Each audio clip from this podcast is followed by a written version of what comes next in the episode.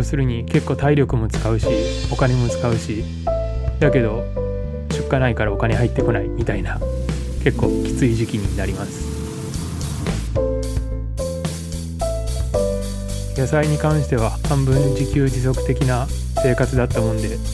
あんまりスーパーで野菜を買う習慣がなくなってしまってお昼ご飯なんてもうプロテインとラーメンで済ましたみたいなもう丁寧に掘んないですよ。もう蹴飛ばして取れるだけ取って。やっぱ美味しい食べ方ってもう取っていかに早くアク抜きするかやと思ってて。大分じゃ売れないんですよね。生育の早い野菜なもんで逆転現象なんかたまに起きたりするんですよね。ただうちのレタスリーフレタスめちゃくちゃ美味しいんですよね。3月4月がやばかったっす。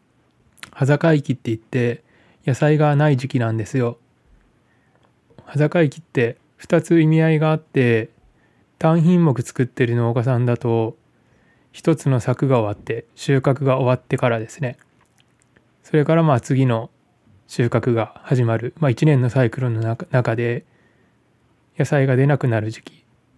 それをまあ葉坂期って言ったりします。うちの場合は多品目栽培なんでまあ年間何かしら出てるような感じになるんですね。それでもどうしても作りにくい時期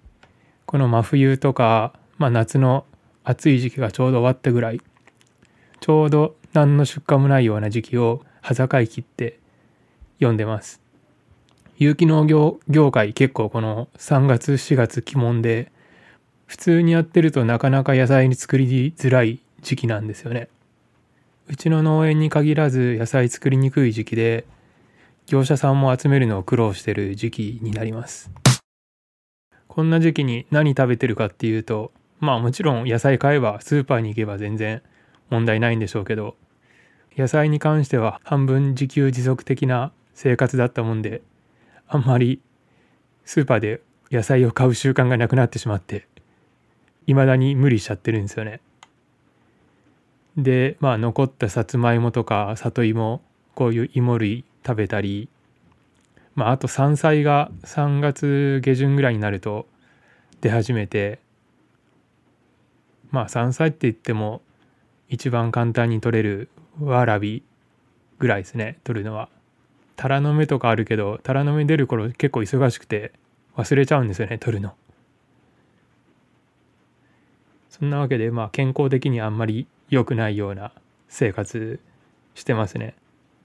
お昼ご飯なんてもうプロテインとラーメンで済ましたみたいな、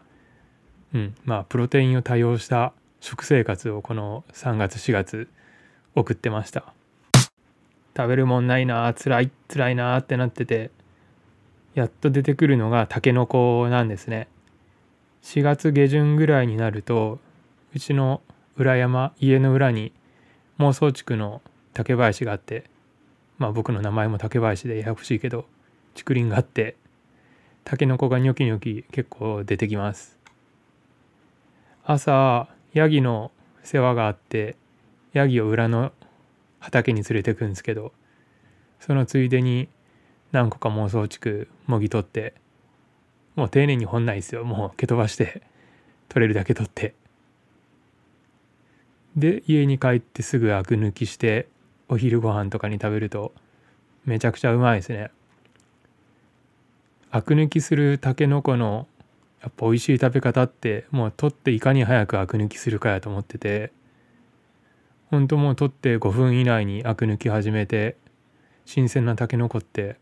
すっごいやっぱ美味しいですよ。この時期食べたくなるなっていう味です。タケノコって先端と根元部分の根っこの方の硬い部分。皆さんどっちが好きですかね？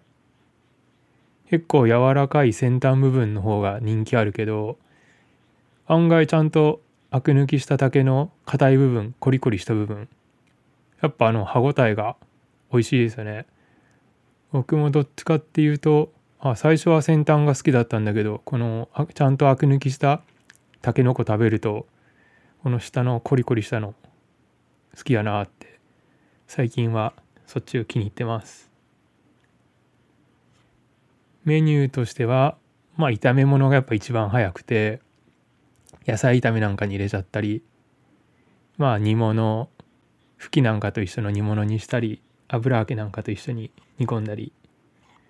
あとなんつってもたけのこご飯。最高ですね。この時期のたけのこご飯は。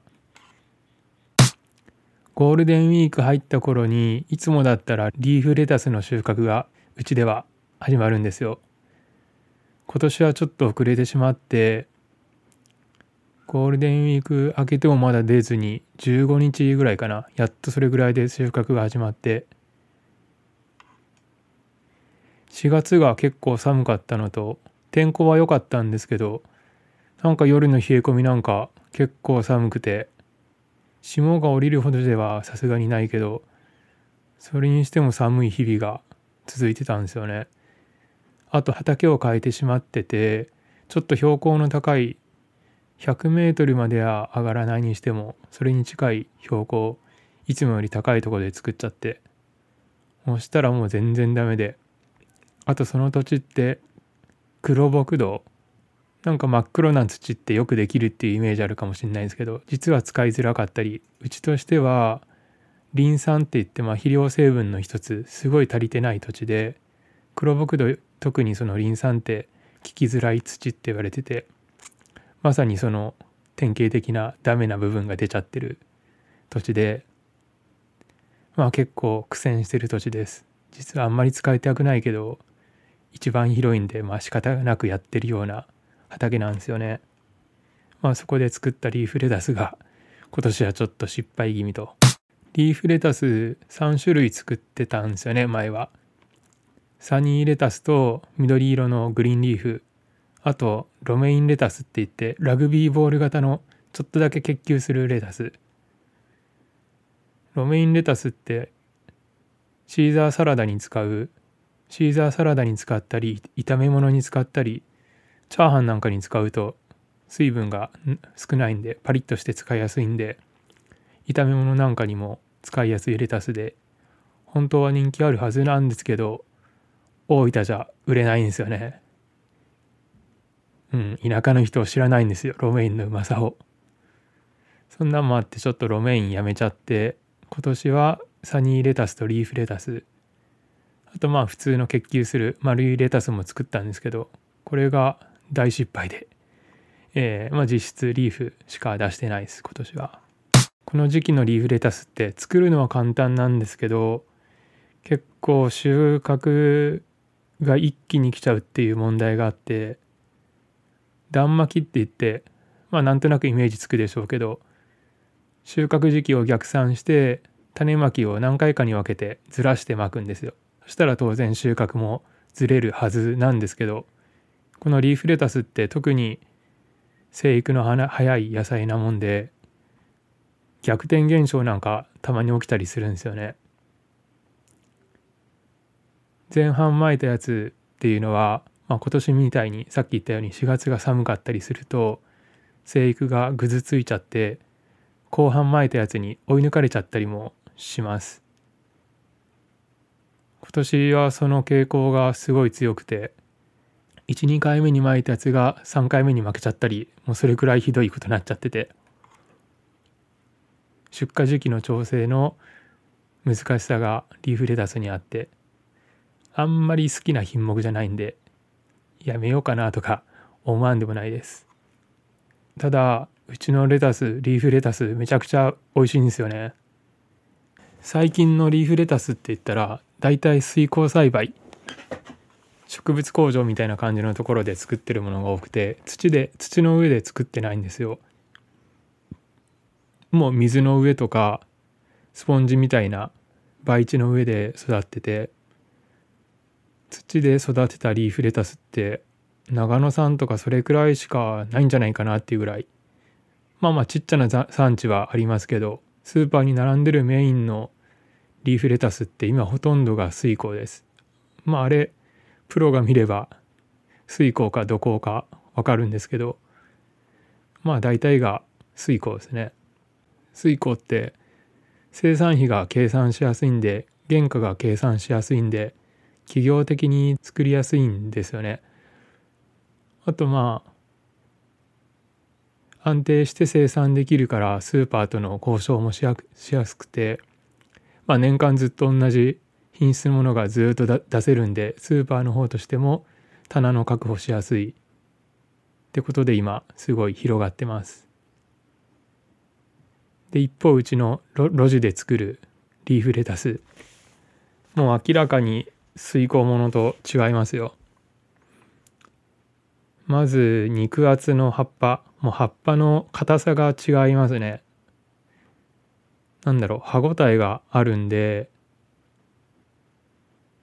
繊維質が口の中に残っちゃうぐらいそれくらい歯ごたえあります。あとレタスって香りのある野菜なんですけど水耕のレタスってちょっと香りが弱いかなと。まあ香りがないから癖がないって思われてるんですけどね。でもレタスってレタスの特徴ってその香りの癖なんじゃないかなと思ってて。うちの野菜ってレタスに限らず癖のある野菜って呼んでて癖ってあっていいと思うんですよね野菜にとって。それぞれの野菜の特徴じゃないですか。レタスにはレタスにしかない。味とか香り。まあ人間が嫌にかん嫌だと感じる苦味とか匂いも含めてその野菜の特徴だと思ってるんでそれがちゃんと分かるような野菜作りをうちは目指してます。路地で作ると水分とか気温が、まあ、厳しい環境的に厳しい状況で作るもんだからやっぱ生育がちょっと遅いんですよね。水耕で作るよりも。コントロールされてない分。なんでまあ細胞分裂が遅くて細胞壁が硬くなるんじゃないかなって。この辺ちゃんとした根拠ないけど。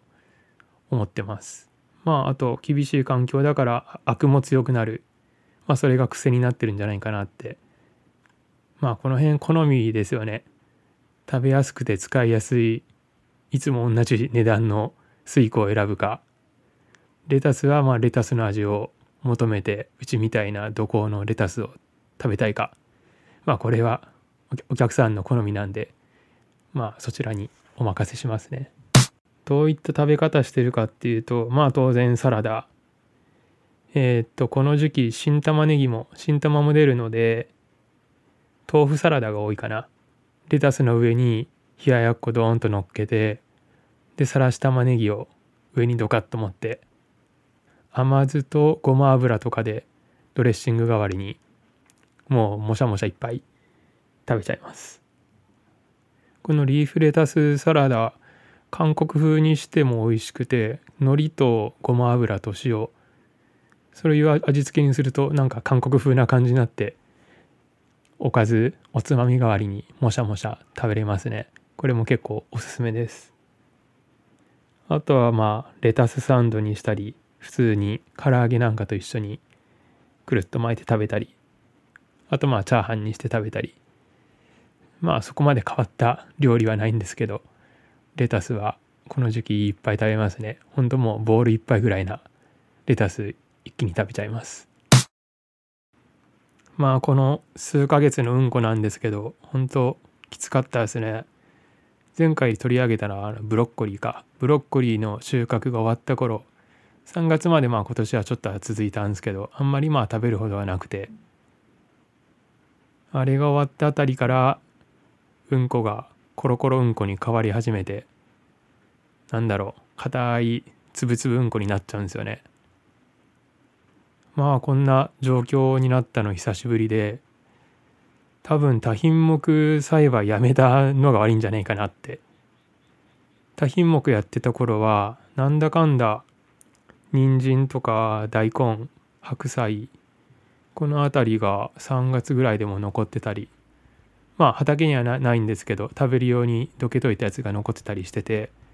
そんなん結構豊富豊富に冬の間は食べれてたのにやめちゃったもんで本当食べるもんなかったですね今年は。ちゃんとスーパーで野菜買うような生活に戻んなきゃなってちょっと思っちゃったり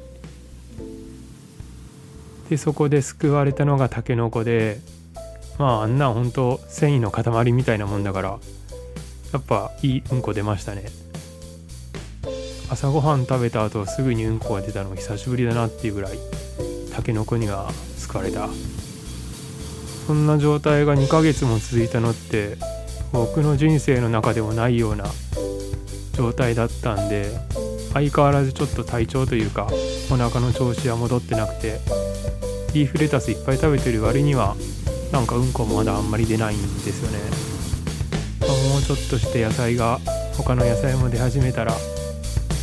元通りになってくれるんじゃないかなと思ってるんですがどうなんだろう。戻ってほしいですね。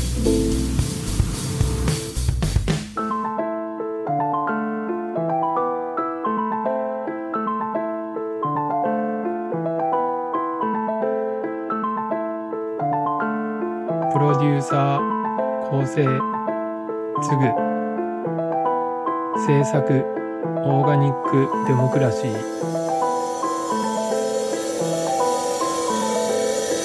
ハイパーハードファーマーうんこリポート。